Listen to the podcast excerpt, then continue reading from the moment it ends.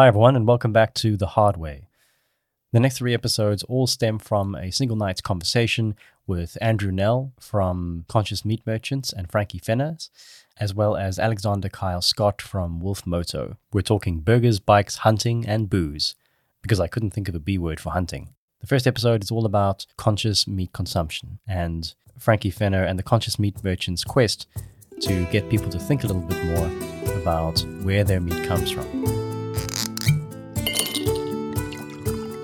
We are back. Finally. Was that a bit loud? I think that was a bit loud. Uh, that was a bit loud. That was a bit loud. Okay. I got excited. We're back. Yeah. We're back at the bar at Just Like Papa on Harrington Street. The Werewolf Bar is back and it's open, as you can hear. A lot of drinking in public. We all have masks on. Laughter. yeah. yeah, no, we are. We have masks on and social distancing and everyone's sanitized. So it's all good. We are back at the bar, so we're all excited. Um, we have Andrew Nel. Hi team, how you doing? Yeah, I'm very good. And you? Like it, like it. Good to be here. Yeah, it's good to see you. And then we have Kyle Alexander Scott. Alexander Kyle Scott. Oh, fuck it, I fucked it up already. No one really cares, mate.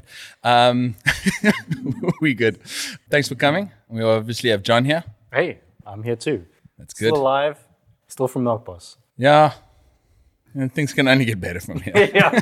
It's pretty great to be in town with all this electricity and Yeah. Wi-Fi Oh, yeah. you guys have. and then in the corner, we have a spectator tonight. Uh, Chris from the Cape is back. Yeah, for a little while I'm here. And then he's going to leave us like all the other South Africans and immigrate. But that's cool. so uh, you can hear, hear more about that on uh, John's other negative, I mean, great podcast. Uh, South African expats for the Expats. immigration curious South African looking at their options. no, also, once again, no one cares. Um, so yeah, we're back um, and we're on the Hard Way podcast. And I already forgot where we're going to start. But um, I think We're going to start. Uh, we're going to start off with Andrew and talking about uh, being a conscious meat merchant. Nailed the name. John, just tell us quick about that name, your your opinion about. My very first reaction when reading your SMS. Conscious meat merchant, that's a horrible phrase. And then Andrew's sitting here and he's a shareholder in the company with that as their tagline, conscious meat merchants. No, the So, actual name. Actual name. Yeah, that's a, that's a real name. it's a mouthful, just like our meat. Just like our meat. So yeah, I'm still kind of Do you have shovels for the hole to dig out of? I Just like think- Papa, where you can buy lime and shovels and. Um, so yes, what does that mean? Uh, Conscious Meat Merchants is a is a another business that we opened up, um, a halal butchery. But our first baby was Frankie Fenner Meat Merchants. Is Frankie Fenner Meat Merchants?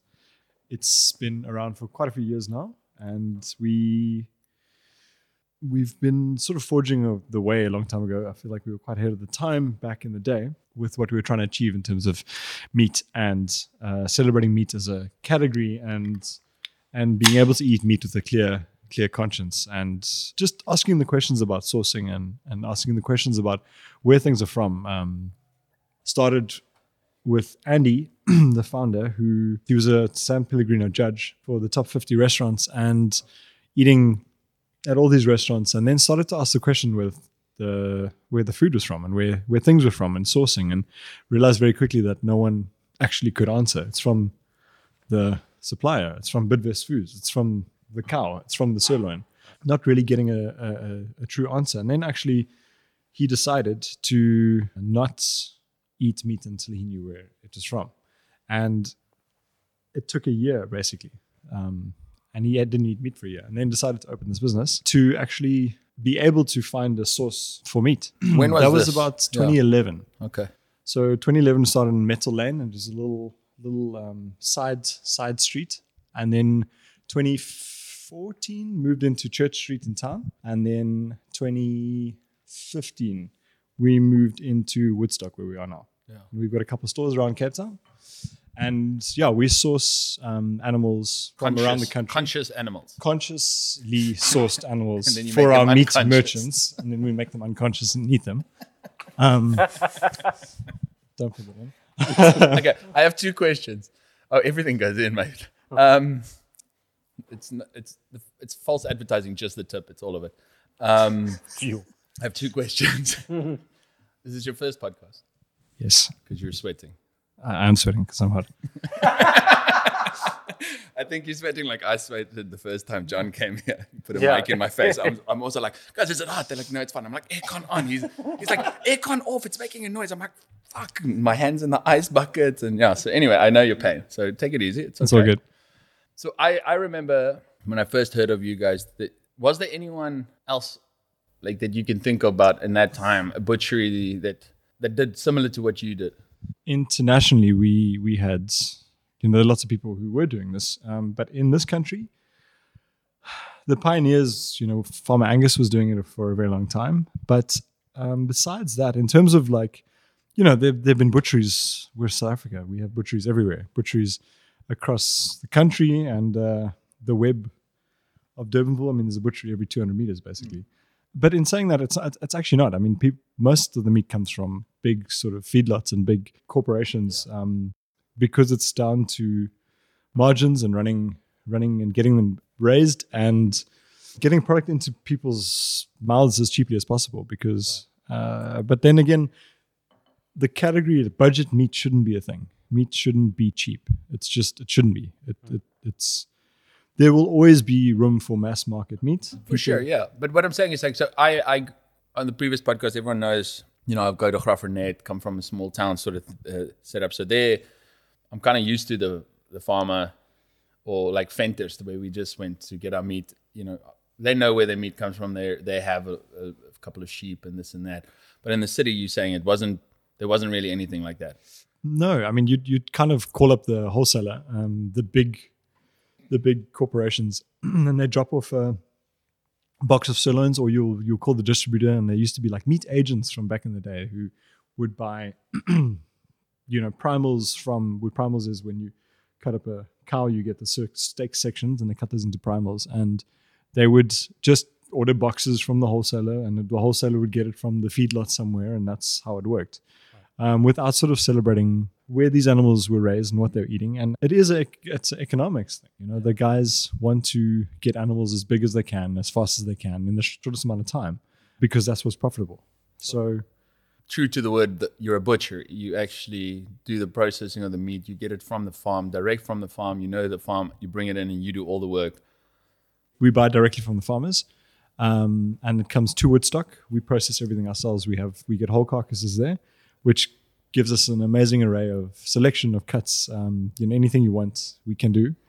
And yeah, I mean, it, it, it, just celebrates eating whole animals. You know, when you get that whole beast in your door, um, it really leads you to engage with it, and you see how little of the carcass people actually want to eat. They're wanting to eat sirloins and fillets and ribeyes, and then you look at that um, in relation to the rest of the carcass, and you realize there's a massive misalignment in terms of what people want.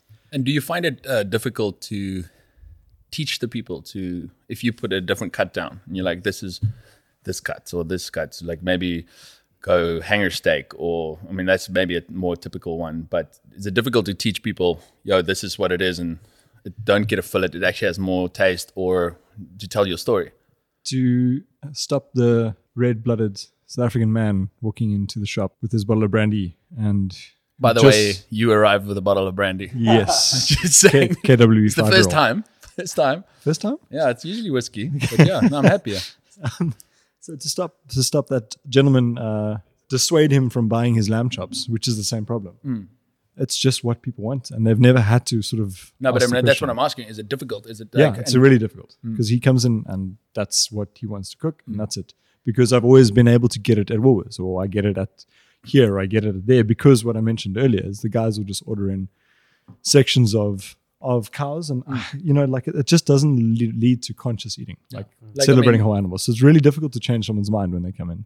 But I think people are now, you know, it's been ten years of education. Ten years of education leads to people now engaging and walking in, and especially at well Woodstock branch, coming in and asking for something, and then if that's not available or things are in front of them, or you can show them where it's from in the carcass, they they definitely are more willing to engage. So that's cool. It's good. Mm. It's good to see a shift in consciousness with people and That's the way that they're choosing their food. I've definitely seen that since you guys opened.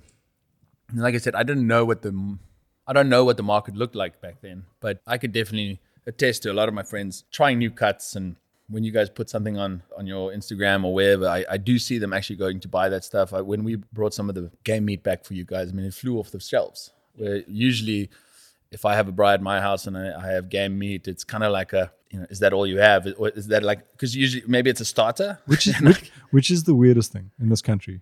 It's. I mean, we'll get- we'll get onto that. What do you mean, to eat? What? No, why people don't eat game and venison? Oh, in this game. Yeah, that is strange. Yeah, and we've actually spoken. I think we've touched on that before. It's it, it is strange, but I think um, I'm not 100 percent sure if we touched on it w- on our previous podcast with um, Andre and Tudor. uh, Tudor. But even with fish, it's Yeah. like I want tuna yeah, yeah. or salmon, Tuna and and you're like, thanks no, very no. What about this? You know, and you try maybe this, like a rockfish, or this, or uh, I mean, What's the fish we had the other night, Brian?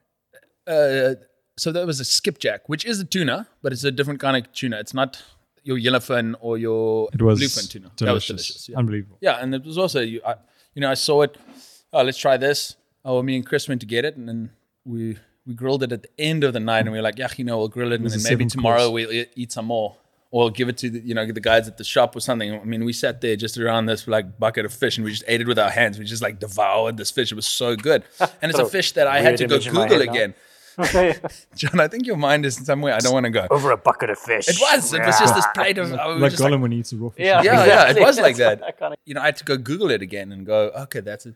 And I will now look for that fish. Somebody has to. The woman that was at the shop was like, "That's really delicious. You should try that." And I'm like, "Cool, I'll trust you." And I think I've seen definitely more people that I'm used to going to, you know, Spar or Woolworths or wherever, or just get a packet of ribs or lamb chops or something, and they they now follow you guys, or they know we know you, and then they're like, "Oh, let's try something else." Oh, now it's a picanha, or it's this or that, and it's, it's different say, cuts. like, yeah, I've, I don't know if picanha is a particularly esoteric, weird cut or not, but Mm. I didn't know about it. And then when I actually found one, someone suggested like, "Hey, try picanha. It's Mm. much cheaper than sirloin, but it's an incredible like flavor and all that. Yeah. And a nice thing of fat on it, and Yeah. I was amazed. Like I buy it all the time now, but I have noticed that as it becomes ribeyes used to be cheap, and now they're the most expensive steak you can buy. Yeah. Picanhas have also become more expensive over time. I mm. think as people adopt it. Yeah. definitely. Yeah, I mean, people, people's people's habits change and, and things go in and out of fashion. I mean, brisket you could buy for like nothing a while back, and then Texas barbecue became popular. And oh, now Oh, yeah. we can't keep up with briskets. Mm. It's strange. What are some of the lesser known cuts that you would say like your top three things that no one no one thinks about eating? Um, I think, I mean, yeah, beef shin is an amazing cut. So slow cook it and pull it apart and use it in tacos or use it through a through gnocchi toast or in a cold in a, on a sandwich. It's it's just it's amazing to eat and it's it's it's basically like ossobuco as you would imagine, but it's ossobuco is usually I think traditionally veal, um, but beef shin is is a phenomenal cut. There's some secret, secret sneaky steaks on the on the on the in the forequarter which are amazing, like a flat iron steak mm-hmm. Flat iron's delicious. is super super super good. I like. And then yeah, I, th- I guess sometimes you don't have to go too weird and zany, but mm. like I mean, a good rump steak is fantastic. People sort of underplay; they're always wanting ribeyes and things like that. But rump is beautiful. But then But I think Rampant's also got a mm. bad name because all the like Spurn, like those guys that have rump, it's always hmm. rump, but it would always be quite a shitty cut. Any oh well, from not a shitty cut, sorry, the right cut, but from a bad sauce. aged terribly. Yeah, Cooked terribly. Back. yeah, cooked and cooked terribly. I'm sure too. Flame had this grilled just tastes better. Negative effect. Yeah. on- Are we, aren't we going to get sued? Hmm? No? We're not going to get sued. Huh? Fuck you, spur. I love you. I'll be back for that burger. That dry burger. I'll see. You. Oh man, bring salad bar back, and I'm back. I'll be back to try and relive some of those childhood memories and be bitterly disappointed once again. I've had spur quite a bit in my life, and I don't think they're terrible for the price, but I don't know when last you've been to Spur. yeah, when did you last go? It's not not too long ago because I think it became tradition for me in a weird way. Like when you leave at the airport, like you go to the spur and you're like you go in the like shitty smoking section and like. But that's you- like the last taste of your country. It's like Yeah, that's Goodbye, what I'm saying. South Africa. and then you, and, you, and, and and I usually go for the T-bone because like they're not gonna like even if they overcook it, there'll at least be a little bit of rare on the bone. Yeah. so Yeah, like yeah. I already know they're gonna screw it up. So Why is then I- T-bone so prevalent in America, but you never see it? I mean, you, you very rarely see it here. I think it's because people want fillets so much. So when you're get in the cutting way? fillet out, you cut you losing you losing because the T-bone is a bit of fillet and sirloin. So Oh, when see. you pull the fillets out, Have you not heard the story? Every time they come to the table, T-bone, best of both worlds. I'm like so over that story. Yeah, Oh, okay. I've never heard that. That's weird. But also, like if we look at what, uh, uh, and we'll come to it, and I'm kind of going forward in the story a little bit. But when we went on the hunting trip, uh, Wes Randalls was with us, and he cooked these uh, beautiful, technically T-bone steaks, but they come from Jersey cows. And what's nice about that is they they're old animals. They've lived their life, and they slaughter them. And people don't want it because it doesn't have the fillet side. Well, it does, but it's the fillet side's super small. They're just not bred to have a nice fillet side, and it was bloody delicious. it was really good. Jersey cows are interesting, so Hmm. they obviously, But difficult to sell that meat because Also need you're selling a T-bone that's not quite a T. but it's yeah, J Bone. it's like a J-bone. Yeah. yeah, but Jersey cows obviously they they need a lot of. It's a lot of. Uh, it's a very different. It's a very interesting category. We try to we try to look at it, and we've got a couple in, but they need to be aged very particularly, and they, yeah, they unlike the yields and everything that you get from it doesn't make sense from a butcher's point of view, but. But you know the yeah we're not going to go into the heartbreaking story of the dairy industry. No, right now. no, we won't. But but then the thing is, in America, they've got a ton of meat there, and T-bone is so prevalent. So it they can charge enough for a T-bone not to cut the fillet off. Right. So, you know what I mean? It is it's the, the Texas T-bone. Yes, yeah. So they can actually get the right price for it. Uh, You have to say it like that too. Texas T-bone. that's how you order it. Right? So you guys want the rump, If- the if you sirloin, and didn't- fillet with the T-bone. Yeah, it's like if you go to a French restaurant, you have to say it in a French accent Yeah, because yeah, they yeah. won't understand it. You know, I can't speak French, but you have to say escargot, and then uh, that's probably terrible pronunciation. but No, I think it was perfect. I, I always order that at Spur as well, by the way. Dirty secret. Yeah, you gotta go for escargot. And that's a top tip by Thomas. yeah, it's up to So, but just on the on the on the favorite cuts thing, going back to that, like we did realize that you know every time you cut a steak, or every time you cut this, or every time you cut shin, or you know you have these little bits left over, and the best way to use those is to press them into burgers, and that's kind of where uh, that sub brand that we've done, Frankie's Burgers. Um, Wow. Bought the T-shirt. Yeah, I'm, dude, I'm- I'm wearing the merch. Nice. Yeah. drinking the Kool Aid. Yeah. Um, Wearing the T-shirt on the podcast. I want some money, Andrew. I'll give you mic burgers. off. Andrew, how much money did I get for this? Ah, it's a podcast. No one's going to see the fucking shit. What a, what a waste. Can it be, in the, can it be in the still on the Instagram post? Yeah, I'm taking it off. take it off. Um, so yeah, I think I think we realized very quickly that to to balance this carcass, because everyone wants this little section of it, the steaks and the fillets and everything like that. You are generating so much trim by cutting, and there's this holy trinity of for for burgers, you know, brisket, chuck, and short rib that you hear, and it's because it's got the perfect fat ratio. But honestly, if you treat the carcass and cutting with care, you can use anything from the carcass. It, it use the right fat ratio. It tastes fantastic, and it actually just celebrates eating that. So we realized that that is a you know we've always sort of punted sausages and and celebrating eating an animal holistically that way, but um, burgers are definitely sexier. So and people love them. Yeah, we've. We, I mean, there's shameless punting, but uh, no. I, I mean, I get the Frankie burgers every time we go to the farm. We we, we grill it up in the um, in the field, make a little fire, get the burgers going. I mean, it's such an easy food to make. It's it's it's amazing. Everyone quality. loves the burger. Everyone loves your burgers, man. Uh, I mean, yeah, it's like a highlight of Alex, my has, trips. Alex has been for a couple of burgers. now. Alexander. yeah. So is a is a, a lean beef burger because often people are looking for like the leanest mince they can find for some reason.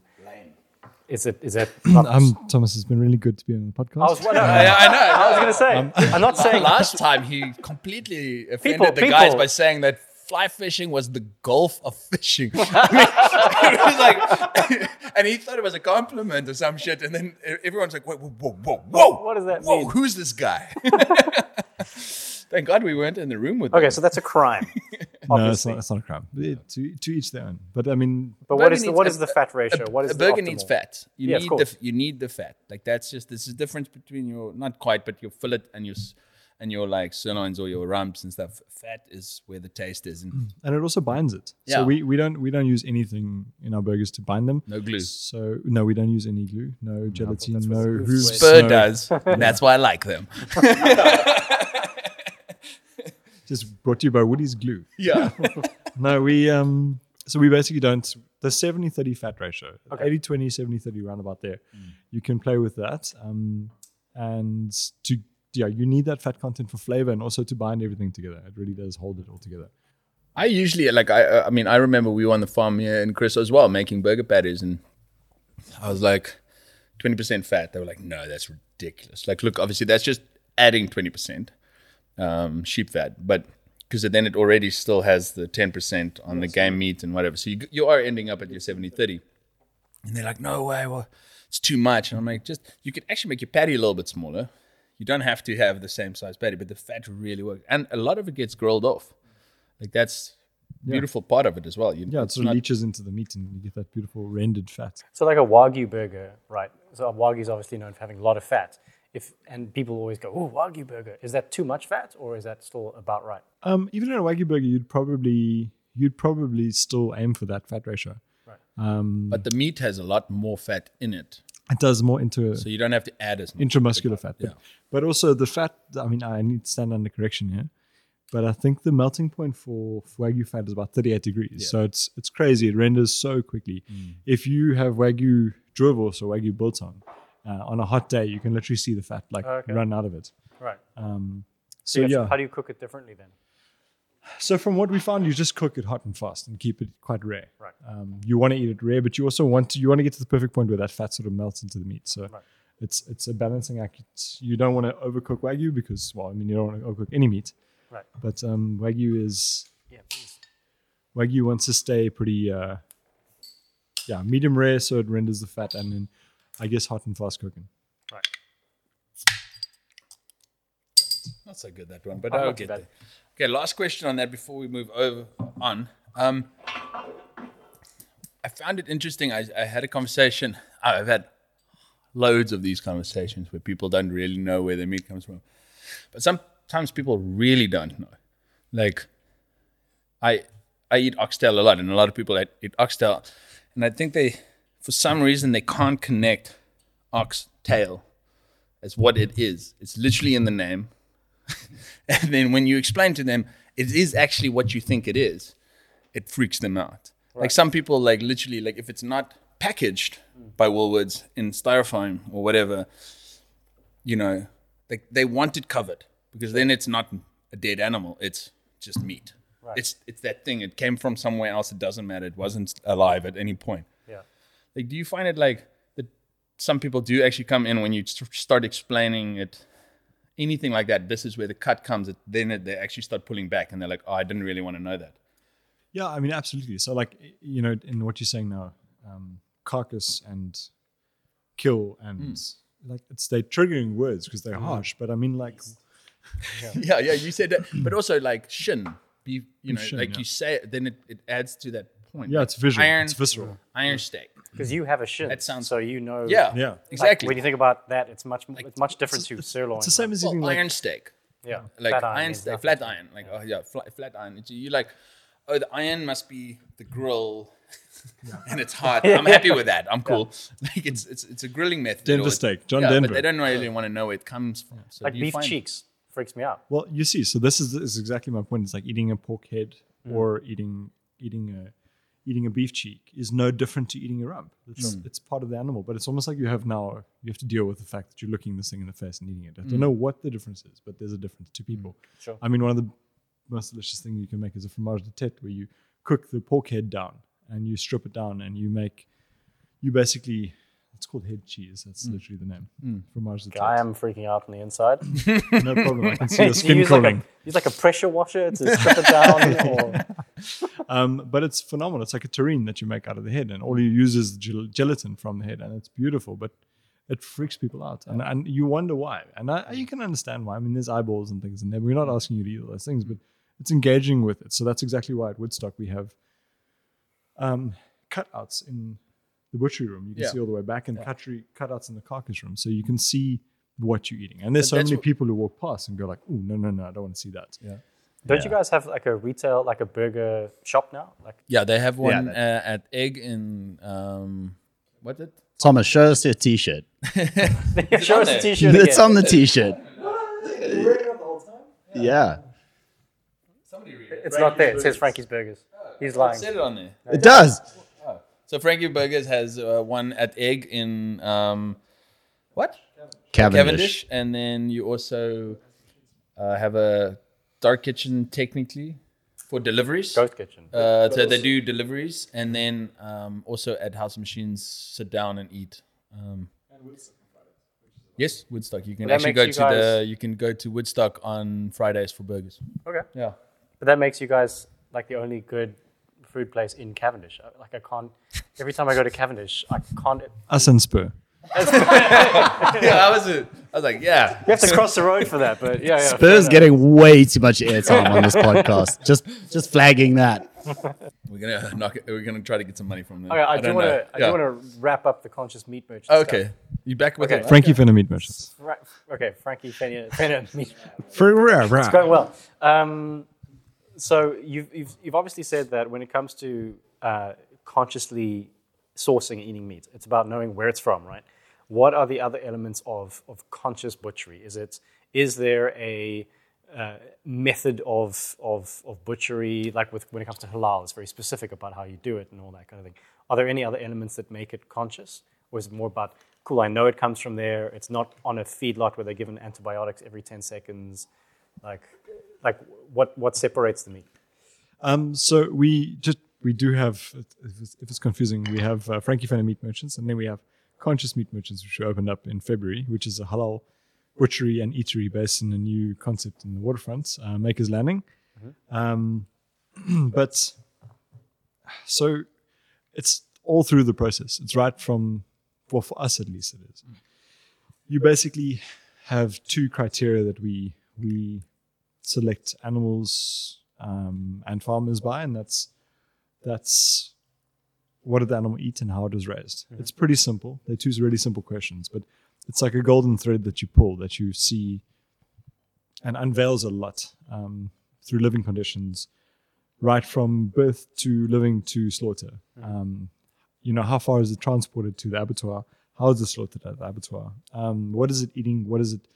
What is how? What is its life like? I mean, it's expensive and inefficient to give animals lots of growth hormones, oh, well, antibiotics, because it means animals are sick. So even the best feedlots are not necessarily putting in antibiotics because it's not. They do routine stuff to protect, but if you're feeding, if you if you're injecting a sick animal with medicine, it costs you money and reduces your margin. So there are lots of bad places out there that that is a stopgap, but um, yeah, I think it's it, it's all the way through the supply chain to the point when it gets to us, and then when it gets to us, it's making sure that we are able to use every scrap we can, mm-hmm. celebrating that, balancing it on our side, and educating customers in terms of what are you eating today, mm-hmm. what are you going to eat tomorrow. Eating a whole carcass and exactly celebrating the cuts, so that people end up eating consciously, and then choosing and choosing the right choices, and and, and that goes for for everything on their plate, basically. right cool I actually got one quick follow up question on that. That relationship with the farmers as well. Obviously, being the butchery, do you feel like you, as the butcher, have influenced the farmers to just be better? After 10 years of trading, do you think maybe the farmers that you've dealt with have maybe been good examples to other farmers to maybe have better ethics in the way that they raise their cattle and how they do their, their part of the business? Great question. uh, I, I think so. I mean, I think well, as the world has become more aware and conscious, I think it's created a market that people actually realize that you know the corners being cut are not necessarily the best way to do things. And actually, I was listening to a great podcast on my way home the other day um, from the Knowledge Project. And Was it uh, was it our podcast? yes, it was just the tip by Thomas. Awesome. Um, but it was why the founder and now chief CEO of Shake Shack, um, who's a, their American fast food chain, and they basically basically created this burger place that was more expensive than everyone else. And from the start, they just said that this product is more expensive because it's using proper ingredients, sourced properly, animals raised properly, and it just costs more because that's what it is. And and and they've you know now got a 300 stores across the world, um, and I think that's a testament to where people's headspace is at. So people wanting to sort of pay a little bit more to eat something that they just know a little bit more about, and I think farmers have realized that, And yeah, I think I think so much to nowadays is the story you tell, but I mean the story is, is quickly found out if you if you're cutting corners and bullshitting your way through it. So I think I think yeah, I think the market's grown, so it's definitely led more farmers to farm that way. But also, you know, in saying that, you can sit here and I can sit here and tell you these stories, but we actually have protocols which we follow, and we have guidelines and protocols where we are visited like six times a year by by auditors who come and check that we're what we're saying is true and what we're selling is true. Um, and they do the same, you know, backwards to the farm. So they are there are checks and balances in place. But unfortunately, as any industry, there's a lot of a lot of bullshitting and a lot of yes, a lot of lying. But but yeah, I mean, we to our detriment sometimes just do the best we can. So So I'm going to ask you again. What is your favorite cut? Not rump. yeah, actually, rump rump with a nice sauce on top.